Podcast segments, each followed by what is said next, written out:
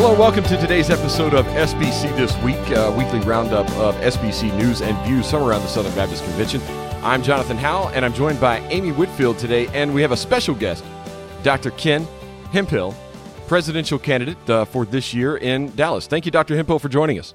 Well, thank you. It's a beautiful day down here. I hope it's the same with you. Excellent. It's great. So we are very excited to have Dr. Hemphill to just uh, talk with us, um, answer some questions. This is something we like to do every year when there are uh, presidential nominees. Um, and while we know that anyone can be nominated up until the the very end, uh, having some having some announcements ahead of time allows us to get to know the candidates a little better. So this is a great, um, a great opportunity through this conversation. So, Dr. Hemphill, we're just going to talk about a few things that are pressing issues in the SBC today. Uh, and, you know, we've seen tremendous increases over the past few years in cooperative program giving. This year, in fact, we're on pace for our first $200 million cooperative program annual giving year uh, in more than a decade. If you're elected to the SBC presidency, how would your presidency help continue this trend forward? Well, I'm glad to hear the trend is up because, as you well know, we've we've struggled over recent years. In fact, one of the reasons that I actually became a candidate was as much as anything is CP because I was a seminary president and I know how those students depend upon it. Naming you probably as well in the mm-hmm. sense of tuition. Obviously, that CP is such a critical part of that. Uh, my family has been a part of the mission uh, strategy. My wife working at IMB, et cetera, over these years. So I'm a, a, a, super advocate of that. I think one of the things that, that I, I want to emphasize is that CPP needs to be our default method of giving. Uh, a lot of churches have moved to kind of a combination with Great Commission giving as well, and, and every church is autonomous, and I certainly recognize that privilege and it certainly has led a lot of our churches to do some unique mission things that I think we need to continue to do because that exposes laymen, etc. But percentage given uh, started out 1925 when we started cooperative program at over 11 percent. It actually held steady to the 80s when it became about 10.8 percent per church, and today we're looking at 5.16. So even though CP giving is stronger now, and I'm thrilled to hear what you're saying, I, I, I couldn't be more delighted than to hear that. It, it's because of inflation and the number of churches. So we got to get back to percentage giving. A lot of churches, when we had the kind of the uh, economical hiccup back in 2008, if you want to call it that, where a lot of churches were were dealing with what a lot of people were, and that was kind of fixed salaries, things of that nature many churches went away from percentage giving and established amount they were going to give. So they said, okay, this year we need to freeze it here. Well, it didn't get unfrozen. It didn't get thawed. So that's kind of the emphasis I'm making is that we need to kind of refocus on that percentage giving because obviously as the church uh, grows, as it's strengthened, as we add people to it, and as our economy strengthened and income, then then boy, the ships do really rise. So, just kind of following up on that, one challenge that we have and we had for the last few years was trying to get more people giving to Lottie Moon. So, how do you uh, how do you navigate that? Um, because I hear what you're saying about cooperative program being sort of the preferred method of giving, but we're also encouraging people, some to Annie Armstrong, but Lottie Moon being a big component of that. How do we encourage our churches uh, in both? Well, I, and, and I don't, I certainly agree because obviously that Lottie Moon has been a, a lifesaver for much of our mission work and Annie Armstrong. I think it's both and, and I've always promoted both in my church.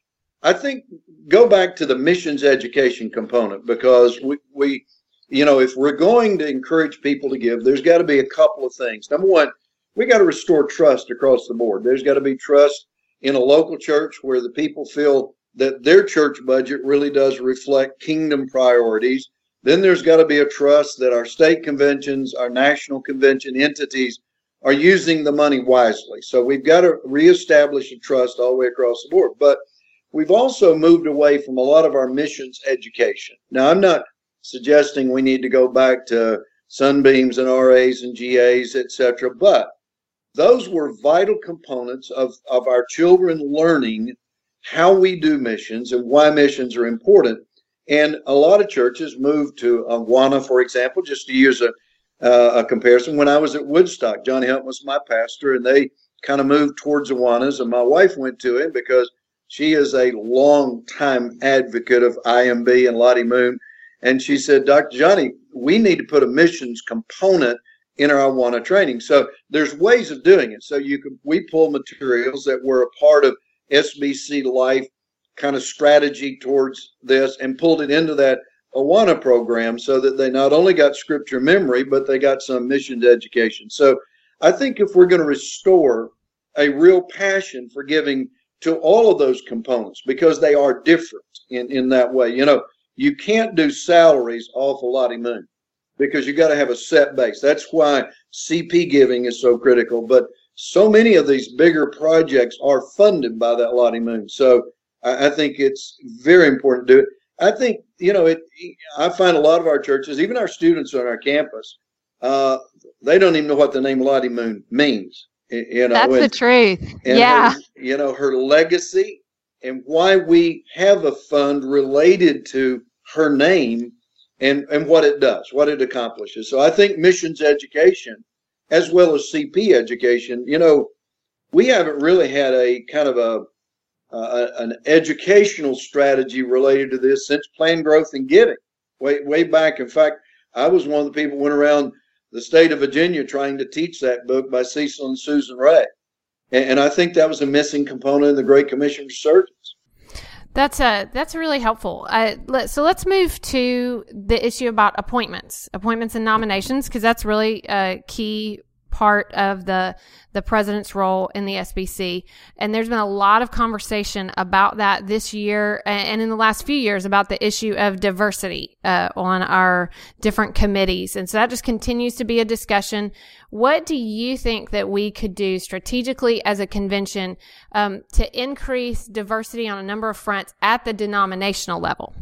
Well, I think that's a great question.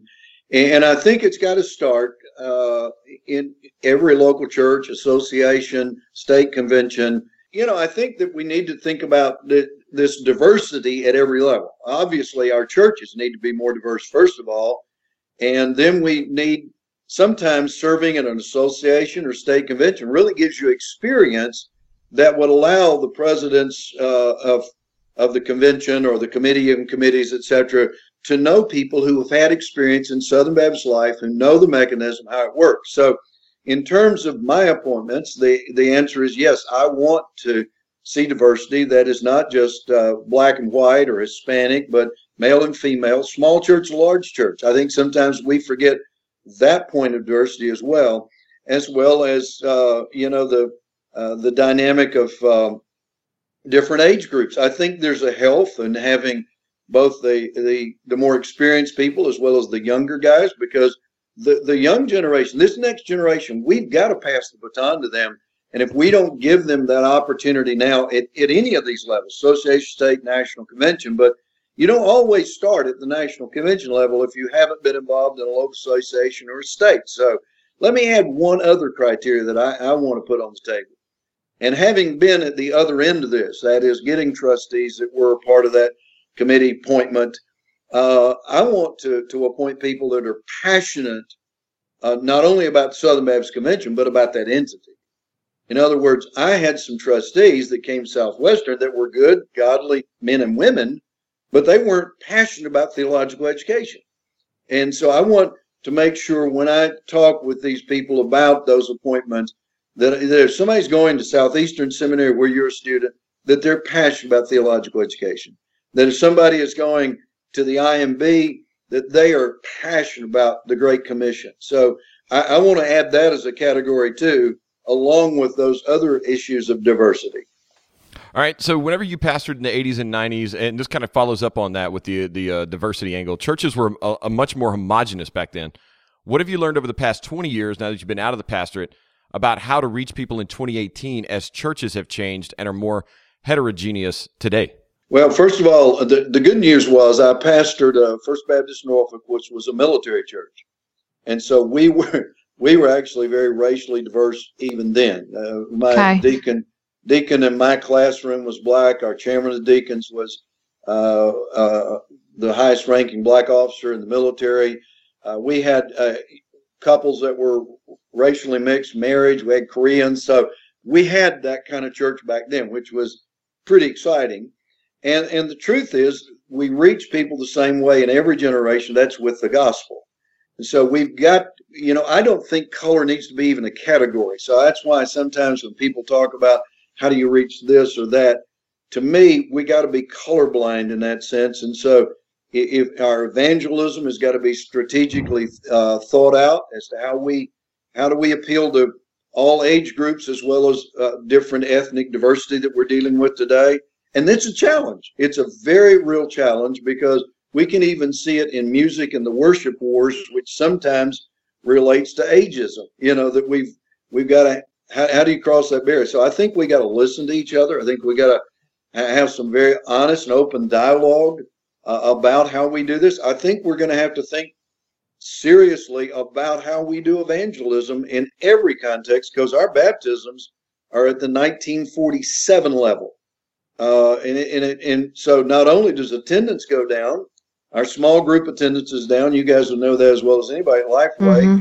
Uh, our worship attendance is down. A lot of people say, well, we're not putting as much emphasis on small groups now. We're on worship. Well, worship dropped from 2010 about 6 million to 2016 about 5.2 million about a million drop in that in that six year period so we've got to put a new emphasis on how we do evangelism and i know that by the way it's a good thing calls happening today you know the evangelism task force is meeting right now or has been meeting since monday and i'm praying that some great concepts will come out of that that will challenge southern baptists not just to reach people, but to reach all people. I, I, don't think we can talk about reaching the nations and not reach our communities, which now almost reflect the nations as well.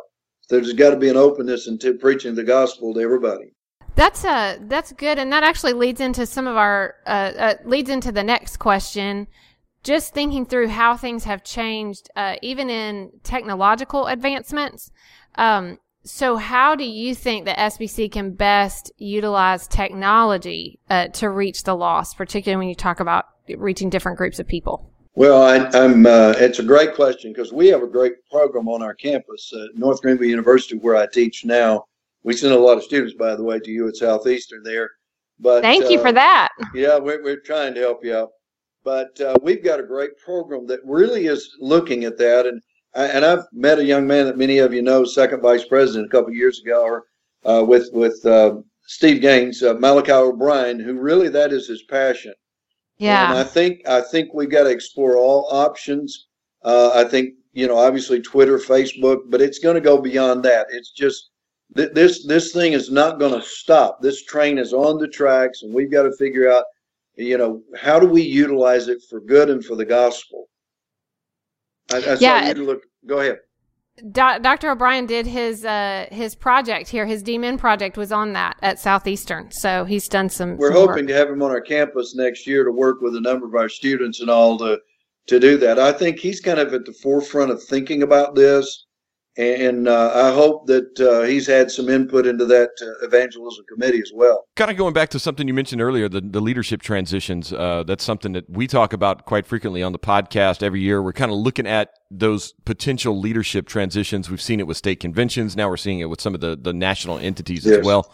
Uh, there's been a lot of change, obviously, yes, in leadership in the SBC in recent years. How do you see that leadership transition continuing to play out over the next five to ten years? Well, obviously, uh, some were a bit unexpected. So there's, uh, you know, uh, you know, and uh, you know, at the executive committee, that kind of a heartbreaking transition there, and and I think Dr. Platt felt really called back to the local church and to his family with young children that way, and I and I I, I simply ad, admire his integrity in doing that. So right now we have at least those two open you know, when you look at the ages of many of our executive leaders, there there there obviously will be some openings in the next two to five years. I mean, perhaps by retirement. I'm not predicting anything or suggesting anything, but yes, that's, yeah, it's that's just a natural progression. Yeah, absolutely, it's a natural progression.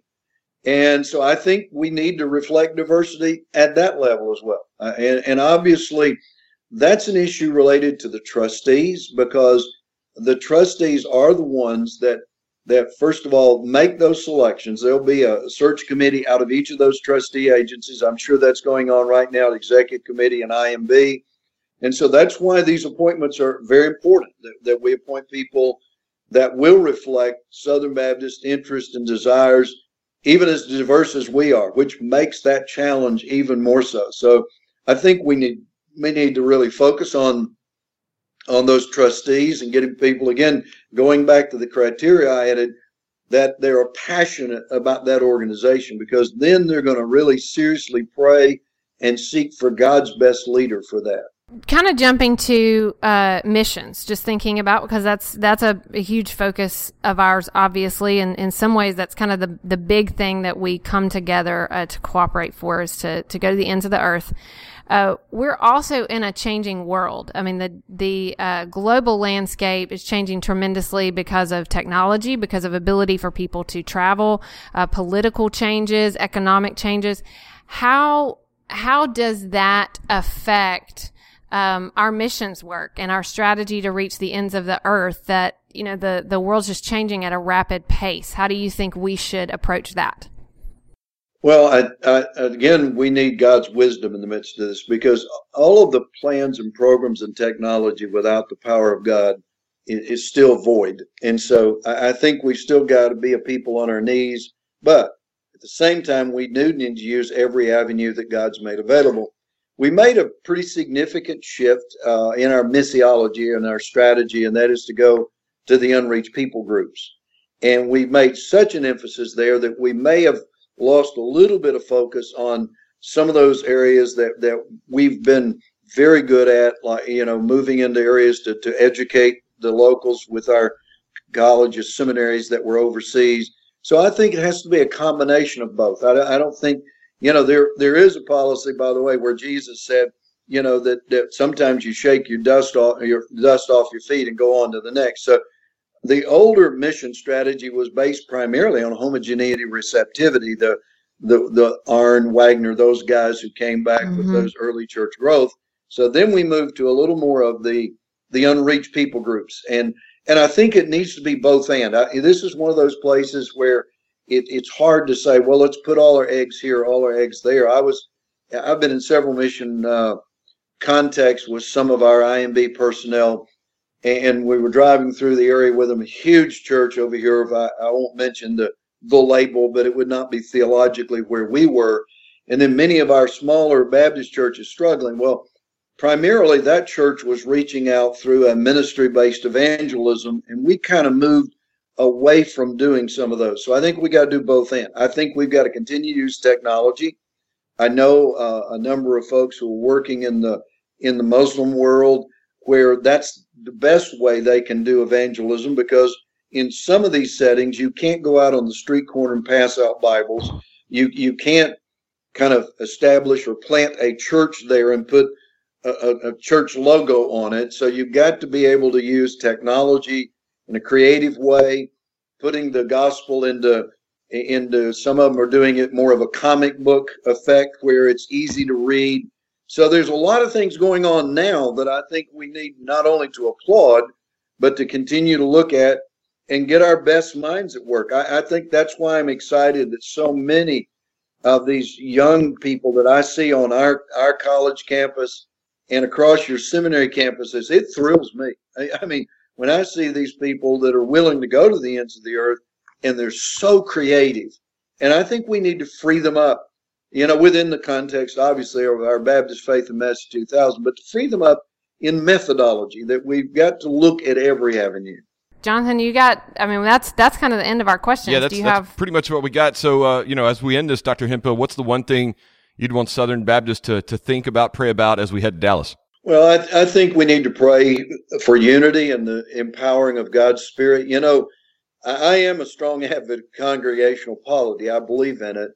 And so this is how we do business. And, and I understand that numbers are perhaps going to be eight to 9,000, be the largest convention since 2010. Yeah, we've been talking about that on the podcast for the last year or so. So, that, you know, that we've been kind We're of expecting hoping, this. Yeah.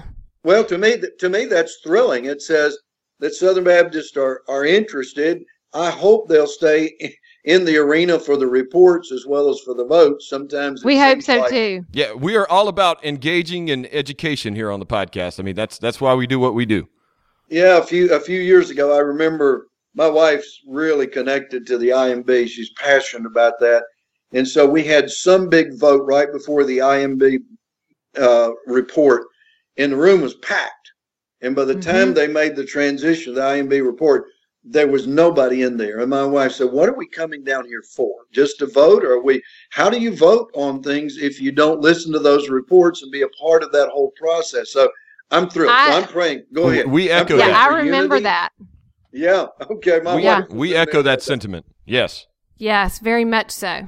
So I'm praying that we'll come out unified and empowered because there has been a lot of issues that have just been raised that seem divisive. And I think it's fine for us to talk about those issues, but not to vilify each other. I think it's important that we separate those two, that, that it's okay for us to differ in some areas. And, and yet we can come together around the cooperative program, around the Baptist Faith and Message 2000, and reach the nations in our neighborhoods. All right. Well, thank you, Dr. Hemphill. We appreciate your time today. And uh, we appreciate everybody listening to SBC this week. We'll see you next time.